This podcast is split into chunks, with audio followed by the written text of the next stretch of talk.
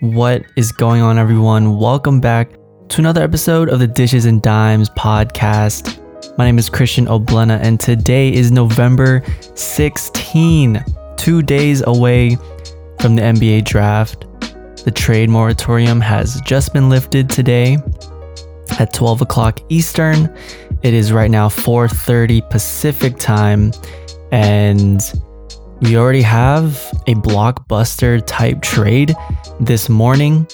Um, Chris Paul has been traded to the Phoenix Suns, Chris Paul and Abdel Nader, for Ricky Rubio, Kelly Oubre, Ty Jerome, Jaylen Lequeux, and a twenty twenty-two first round pick. And I mean, hey, right off the bat, we, we saw it coming last week. Chris Paul rumors, uh, Phoenix was probably the best suitor for them in terms of contracts that are um, desirable for the Thunder, you know, taking back Ricky Rubio, uh, Kelly Oubre, uh, two young guys, and a twenty twenty-two first round pick. So Sam Presti still gets another first round pick. He has at least two uh, first round picks for the next uh, six years, I believe. And I mean, that's just the perfect, perfect package for the Phoenix Suns to get for Chris Paul, who's thirty-five, uh, is making around forty million dollars, thirty-five or forty million dollars. And someone who, uh, if you keep him, uh, is not going to, you know, take your team to a higher level than he did last year in making it to the first round of the playoffs. Like, who knows? Maybe he even breaks down this year. Um, and they weren't keeping Chris Paul at all in terms of long-term plans. Uh, they're looking to rebuild around Shai Gilgeous-Alexander and try to get uh, as much as ass, as much assets and, you know, rebuild from there. And so, able to trade Chris Paul um, this early off the season. They had him for one year. They used as much as they they can. They did with uh with C P three. He helped Shai. He helped Dennis Schroeder for a little bit, who we will talk about in just a minute. Um, but it looks great for both teams. Uh, Rubio and Oubre are the most kind of positive contracts that they have now. Uh, they could still run it with these three guys: Rubio, Shai, and Oubre. That's That's an okay, you know, uh, starting guard and wing combo. And even after a couple months, maybe by the trade deadline, Rubio and Oubre are two guys that some contenders may want to get uh, to help them in the playoff push. And so, you know, the Thunder probably aren't too tied with those two. Um, and so they could give them up again and maybe even get more assets, more picks, and that would just be insane. So, I mean, the Thunder are set up for the rest of the decade, uh, it seems like. And Sam Presti, again, he does it uh, in such good fashion for them. And he's putting them in such a great position for this, for this rebuild process. They saw some solid players, uh, some solid pieces. And so it's really great. And obviously for the Suns, you get Chris Paul, who's an all-star last year, a guy with veteran leadership, who is an all-time point guard, who literally is point god. He's a guy that can help Devin Booker uh, take some pressure off of him. He can help uh, DeAndre Ayton in the pick and roll game. Uh, imagine pick and rolls being run by Chris Paul and DeAndre Ayton, and then kicking it out to Devin Booker or Mikael Bridges. Um, Cam Johnson. Like, this is a very young and exciting team that is pushing for this playoff spot and is pushing for um, success in, in a team that hasn't made the playoffs in the last, for the whole decade in the twenty tens. And so uh, this is really exciting if you're a Phoenix Suns fan. Really exciting for the N B A, because now, you know, Devin Booker is a guy that uh, people have always wanted to, you know, succeed in this pa- in these past couple of years, and he's knocking on the door of being a superstar. So it's it's a win-win for both teams. Uh, speaking of uh, a winning trade, the Lakers are intending to be trading Danny Green and their first round pick this year for Dennis Schroeder. That was reported yesterday on Sunday that they are they have an agreement um, in. Not like an actual agreement, but just like an intended agreement to have that trade go down. So far, it hasn't really been official official yet. Um, so maybe it may be a trade that is going to go down on draft night. Um, so there there's room for that trade to be, uh, you know, messed with or even like mixed around with. Maybe there's other players that could be involved in this trade. And I mean, right off the bat, it's a great trade for the Lakers. They get off their draft pick, which wouldn't be an impact player at all this year anyway. And they get off Danny Green, who's a no-show in the entire playoffs. Um, for Dennis Schroeder, who was pretty much like the the runner-up for sixth man of the year and is a solid ball handler and a guy that they desperately need, um, a skill set that they desperately need on this team, especially now that um, a lot of their key guys may be lost to free agency. Uh, K C P is declining his option, so is Rondo. Um, Avery Bradley is now getting sh- uh, suited by the Warriors and the Bucks, it seems like, um, from certain reports.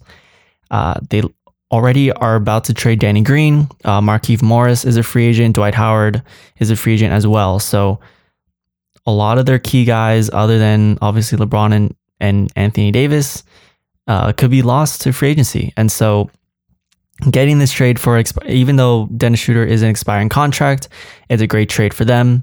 Um, they get off, they get off of a guy who wasn't producing in the playoffs, um, and they get a skill set that will help them compete again next year for another championship. So, you know, both sides win that trade. Um, if it goes down, whether tonight or tomorrow or draft night, it's going to be a good trade for both teams, because even for the Thunder, they get that first round pick. Um, and they get to decide what they want to do with Danny Green. Um, he can stay and be a veteran leader. Um, he is getting up there in age, and you know, how much does he have left in the in, in the tank? And so, or you could trade him to a contender next, uh, you know, upcoming on the upcoming trade deadline. Obviously, there's going to be some desperate teams looking for a shooter and defender like Danny Green, even though he didn't show in the playoffs. Maybe, you know, it's just a different season for him this year. And then the big news coming from yesterday was Harden reportedly actually wants out of the Rockets. Um, apparently, like this is no uh, surprise here. I talked about in the last episode, he was reportedly all, you know, quote unquote locked in for the Rockets this year. And the Rockets apport- reportedly are okay with running it back with Westbrook and Harden. But it just seems like this relationship that both of these guys have with the Rockets is pretty much over, right? No more Daryl Morey, no more uh, Mike D'Antoni. They hired Steven Silas as a head coach, who hasn't been a coach in a while. Uh, he was an assistant for the Mavs, and they um, promote Rafael Stone to the G M, who was the assistant. And now, you know, I don't think Harden and uh, Fertitta, the the owner of the Rockets, have this great relationship where he's going to stay. And you know, this is very just not surprising at all. And now the two teams that are reportedly he has interested in are the Philadelphia seventy-sixers and the Brooklyn Nets. Yes, the Brooklyn Nets. Now, I've talked about a trade with Harden before. Um, it would have to be like an Embiid uh, situation for Philly or something. Uh, I don't think Philly would ever trade Ben Simmons. It would have to be maybe like a three-team trade. Uh, there's been some rumors around like, um, you know, Harden going to Philly, uh, Ben Simmons going to Golden State, and like Wiggins going to, to the Rockets, and maybe there's some picks involved. But um, it just, can you imagine, you know, Harden, Irving, and Durant on the same team? Like, are they going to play with uh, three basketballs, two basketballs? Who knows? Who knows how that team is going to play out with Steve Nash and Amari Stoudemire and Mike D'Antoni as their coach. Like, this is, Brooklyn is turning into this N B A fever dream that uh, we can only look, uh, you know, make up in two K or, or just like, I don't know, just making up in our dreams. But this is the N B A now.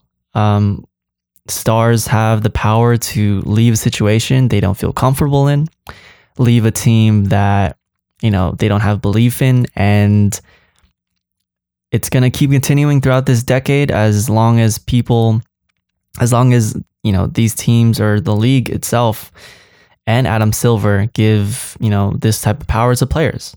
And that's just how it's going to be. And so, you know, whether this trade goes down with James Harden or Russell Westbrook, we have to wait and see. But I wouldn't be surprised if they're traded like this week, um, because it seems like their belief in the Rockets is just gone, and the relationship can't be really mended back together. Um, they're two aging veteran stars, two former M V Ps, and they the last thing they want on the resume is, is a ring. And so I don't know how how much interest Harden has with either team. I'm assuming he has a lot of interest in going to the Brooklyn Nets, uh, because he has a guy in Durant and Kyrie Irving, who two guys he probably respects and two guys he knows is going to ball out with them. So how that works out, we have to wait and see. Um, but James Harden leaving the Rockets, it's here it is. It's twenty. It's twenty twenty, right? Anything can happen. Um, but the main point of this episode, we are two days away from the N B A draft. Um, I wanted to give a quick little draft preview, um, what I'm looking for, and three interesting and my favorite, maybe not my favorite, but these are the three most interesting prospects I have coming into this year's draft. And let me, at first, let me break down. If you haven't, you know, looked up anything about the draft uh, for this year, that's fine. There isn't that much. Uh, if you are a casual N B A fan, there isn't much interest in this year's draft, only because of the talent pool uh, isn't very good. The first thing you need to know is that there's no Zion Williamson type prospect in this draft, but you probably already knew that by default, since you maybe don't even know anything about, you know, this year's prospects. There is no consensus number one pick. That is what makes this draft one of the most interesting drafts in a very, very long time, right? Uh, we have three prospects that are circling around that have the potential to be a number one pick, but all of them have very apparent flaws, and they all have the potential to be a bust. So these aren't my three most interesting ones, but let me give you a breakdown of the three top picks, um, supposedly, in this draft. First up is LaMelo Ball, the infamous prospect in the past couple years, who was at Chino Hills in high school, um, gained fame along his older brother Lonzo, who's also in Chino Hills. He's probably the most gifted skill-wise with his passing and feel for the game. Um, six seven point guard. Some issues he has are just, is he going to be that star? Uh, can he be humble is one of the latest reports on him as well. Um, he hasn't had a good track of winning and impact, but the skills and the potential is all there to be an all-star guard in this league. Number two is Anthony Edwards, probably the most talented with shot creation and athleticism at his size, and can be a scoring threat for a very long time in the N B A. Um, at his ceiling, he could be like Victor Oladipo. At his worst, he could be like Dion Waiters. Um, so that's pretty much the type of prospect he is. And third is James Wiseman, most likely the most physically gifted in this draft as a legit seven foot, seven one big man with a seven six wingspan. Uh, he has the potential to be a physically empowering and athletic rim protector and rim runner in this league, with some room for a versatile skill set. Um, he has the potential to be a main offensive weapon uh, in a half-court offense, because he has some skills. He could put the ball on the floor a little bit. Um, he has to work on his touch and maybe shooting off the dribble, but at his worst, you know, he could be a solid rim runner. He could be a, maybe not as, as a high leaper as DeAndre Jordan, but someone with the same impact as him. Um, if he could be a great team defender. But right now I'm going to go into the three most interesting prospects in my opinion. Uh, one of them is actually one of my favorite prospects, so let's get into it right now. I'm going to go from uh, least, I guess worst to best in terms of the mock draft. So number one on my list, one of my most intriguing prospects is Aaron Nesmith out of Vanderbilt. He is number fourteen on N B A draft dot net, and he is number nineteen for uh, The Ringer's Kevin O'Connor's uh, mock draft. Uh, he is one of, if not the best shooter in this draft. The twenty-year-old from Vanderbilt is six foot six, two fifteen with a six foot ten wingspan. He shot fifty-two point two percent from three on one hundred fifteen three-point attempts. Of the tape that I watch from him, he is most automatic when he has space to shoot. And uh, a good thing about him is that he knows how to run off screens and read where the defense is rotating to locate himself in the perfect spot for an open three. Think of uh, lo- locating themselves like Klay Thompson, um, where, you know, he'll be cutting uh, on the baseline and then looking to flash to the wing, except the defender kind of reads it and goes over the screen to the wing. And so Klay just kind of reads that and quickly, you know, positions himself in the corner to have an open corner three. You know, moves like that is where um, a shooter like that can have a lot of impact. You know, he knows how to locate himself, knows how to create space without even having the basketball. Uh, I'm not trying to overhype him to be Klay Thompson, but he has some similarities in their games in terms of catch and shoot qualities, um, and being able to shoot off of one or two dribbles off the catch. Uh, his ceiling at the moment can be the best shooter off the bench for a contending team, uh, to maybe even being a starter on a solid playoff team with his shooting prowess. Uh, Kevin O'Connor uh, from The Ringer has him with shades of Dale Ellis, Danny Green, and a taller Buddy Hield. Buddy Hield did incredible things in college, and you know he had tremendous shooting displays. Uh, but if Naismith can, maybe if he had some of those type of types of games in college um, that were nationally recognized.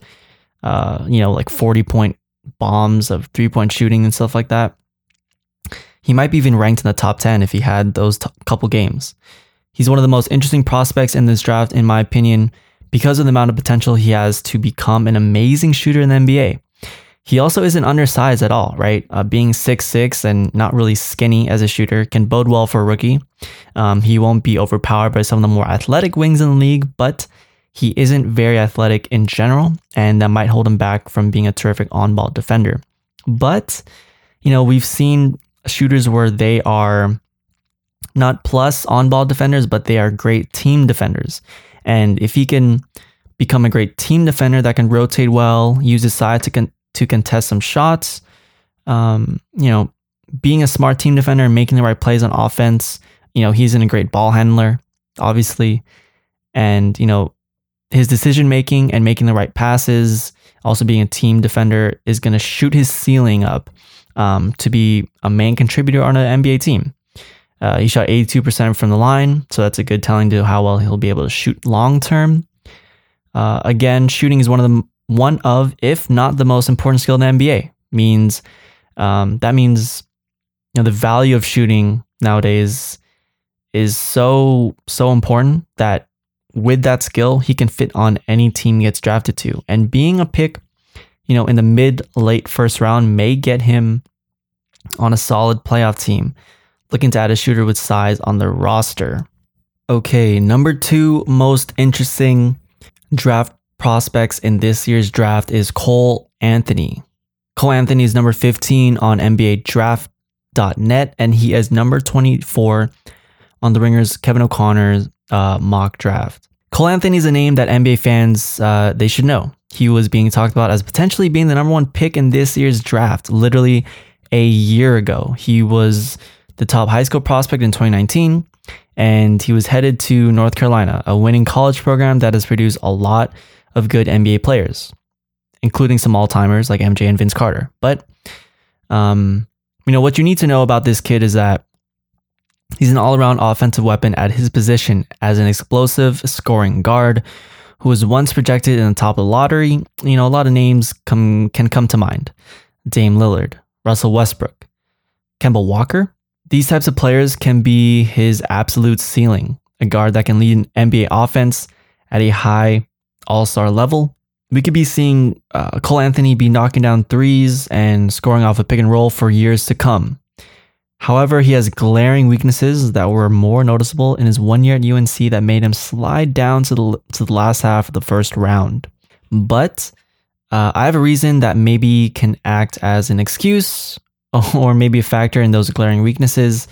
Um, as you can tell, you know, in basketball and sports, there's always some silver linings. There's always some context to put around uh, certain things of a, of a player or a team, right? Two weaknesses that he's shown this past year was shot selection and decision-making. Watching a scouting video from Hoop Intellect on YouTube, uh, shout out to them with that video playlist. Uh, his shot selection at times, along with his unwillingness to pass, was really ugly to see. Uh, he'll be taking contested jumpers and floaters and attacking the rim when there's a better play to be made, right? And it just seems like most of the time he had tunnel vision and didn't make his teammates better. The reason why uh, we can give this sort of a pass uh, in terms of, you know, not being a great decision maker with the ball is that he really had no one else that was very talented on his team. Uh, yes, you know, for a top program like U N C, uh, they had some five-star recruits. I think he was one of three five-star recruits on that team as freshmen. But Cole Anthony was by far the best player and their biggest contributor. Um, pretty much everything ran through him. And so, you know, he had to play like how he did because of all the responsibility was in his hands. And you know, putting that much responsibility on a six three scoring guard, uh, especially in today's N B A, isn't going to bode well, um, you know, unless it's like Steph Curry, who changed his game, or Damian Lillard, who um, took years for him to become, you know, this great, this uh, dominant. And, you know, he can be drafted just like Naismith, because he's projected in the mid-late first round. He could be drafted by a solid team that can use his strengths to make him great, you know, off off the bench as a heat wave scorer, as a microwave scorer, as, um, uh, you know, a third ball handler who can maybe run pick and rolls and shoot threes. Um, if he was a top lottery pick and the franchise was forced to give him the keys to the car, so to speak, um, like, yeah, I could easily predict he would be making the same type of plays he did at U N C. Uh, but with him going to a team that can solidify a role for him, he can go back to being a top talent in this draft class. I don't doubt, you know, that if he was given at least another good college basketball player projected in the first round of this draft, his value as a scoring guard could have been a lot better entering, you know, entering the draft in two days. I would say Cole Anthony started from being overrated Uh, this past year to now being very slept on. I think he's an underrated pick for a team looking to add some juice to their offense. If he continues to have this, you know, this star slash best player mentality uh, to whatever team he goes to this year, you know, it may be his demise for his development. Um, you know, think of a guy like Kemba Walker on Charlotte, where he was given the keys to the whole franchise for the literally the entire decade. And, you know, as good as he was, he had some flashes of being a superstar. He was still only, you know, this six one scoring guard that can only do so much and just wasn't in the right situation. They tried to put guys around him, but none of those players or pairings really worked. And so now he got traded to, or now he signed with the Boston Celtics and has a lot more success and had flashes of really great, um, play during the playoffs. And so, you know, he's in that fifth, uh, Anthony's in that fifteen to twenty, maybe twenty-five range, and he can go to a pretty solid team that's looking to add um, a third guard to their team. And last but not least, my third most interesting and probably one of my favorite prospects into this twenty twenty draft is Isaac Okoro out of Auburn. Isaac Okoro is listed as number seven in the mock draft of N B A draft dot net and is the number ten prospect on Kevin O'Connor's uh, mock draft for The Ringer. Uh, Isaac Okoro is a guy that represents a lot of the players in the first round of this draft, uh, being that Isaac Okoro can be the perfect role player for any team. And that goes, uh, you know, without saying, Uh, for a lot of the other players in this first round who maybe not become superstars or all-stars in this league, but will become quality, quality starters or role players on any given team. Um, Okoro has the perfect skill set to mesh with a lot of teams looking to compete for an a N B A championship. If you haven't heard about Isaac Okoro, I'll give you a brief rundown on his type of skills. Uh, defense, athleticism, slashing, versatility. Okoro has shown all these traits in his freshman season at Auburn and has a track record of, record of always being on a winning team, even dating back to his high school A A U days. He is a smart and physical individual defender, um, and also can be a great team defender. Uh, at his ceiling, he can be a guy matched up on the opponent's best player, uh, whether it be a guard or a wing. He's six foot six, uh, has like a six foot ten wingspan, I think, and has size. Uh, a solid comparison may be Matisse Thybulle from last year's draft, only he is stronger and might be more athletic than him, and maybe a better offensive player as well. Uh, but at the same time, he isn't just some guy like, you know, Robertson or Tony Allen, where all they can do is defend. Okoro was a solid slasher in the half court, and especially in transition. Uh, he can finish with contact and has some moves at the rim with like Euro steps and maybe some spin moves. Um, and he's not afraid of contact is one of the best things, right? Um, especially with these bigger athletic guys in the N B A defending the rim, he can use his body and has some tough finishes, uh, maybe get fouled along the way. Even though he isn't a great uh, free throw shooter, um, you know, getting to the line as much as possible as a slasher um, could help him improve his offensive game. Uh, Kevin O'Connor wrote that he has shades of Gerald Wallace and Justice Winslow. So those are two guys that can really, that were really good defenders.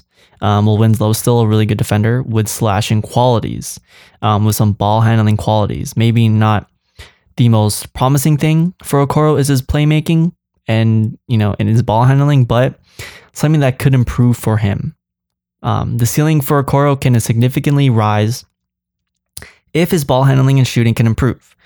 He's not a guy that is going to blow by defenders, but the slashing can translate and improve in the N B A because of his size, right? He's six foot six, um, and he's big and strong. He's not some slender guy, maybe like like Mikael Bridges or something.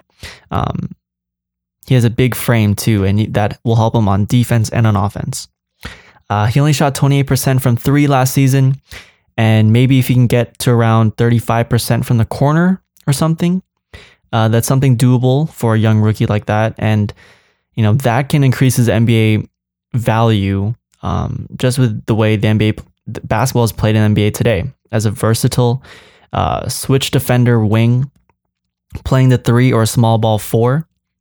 Uh, he's projected somewhere in the bottom half of the top ten. And he is a favorable uh, trade down uh, target for the Warriors, which is why he... He might be one of my favorite prospects just because of that possibility. Um, and it may depend on whether, you know, on where he's drafted if he wants to make an impact right away. You know, getting in, like I said, with Cole Anthony and Naismith, uh, getting drafted by a team like the Knicks or, or the Pistons at his spot might be detrimental uh, for his development, as he may be given too much responsibility or, you know, be given too much expectations right off the bat. But If you were, if he was utilized well by a team who needs a glue guy, uh, for example, the Warriors might look to trade down from number two to draft uh, Isaac Okoro. Uh, he's a perfect complement to Stephen Clay, right? So he is that glue guy. He is that that guy with the bunch of skills and defensive um, prowess that teams are always looking to add for their teams. Um, as a floor. Like, he could be Andre Robertson. Like, we we may not even know. But as a ceiling, like, he could be a guy like Andre Iguodala when he was younger, right? A slasher, a defender.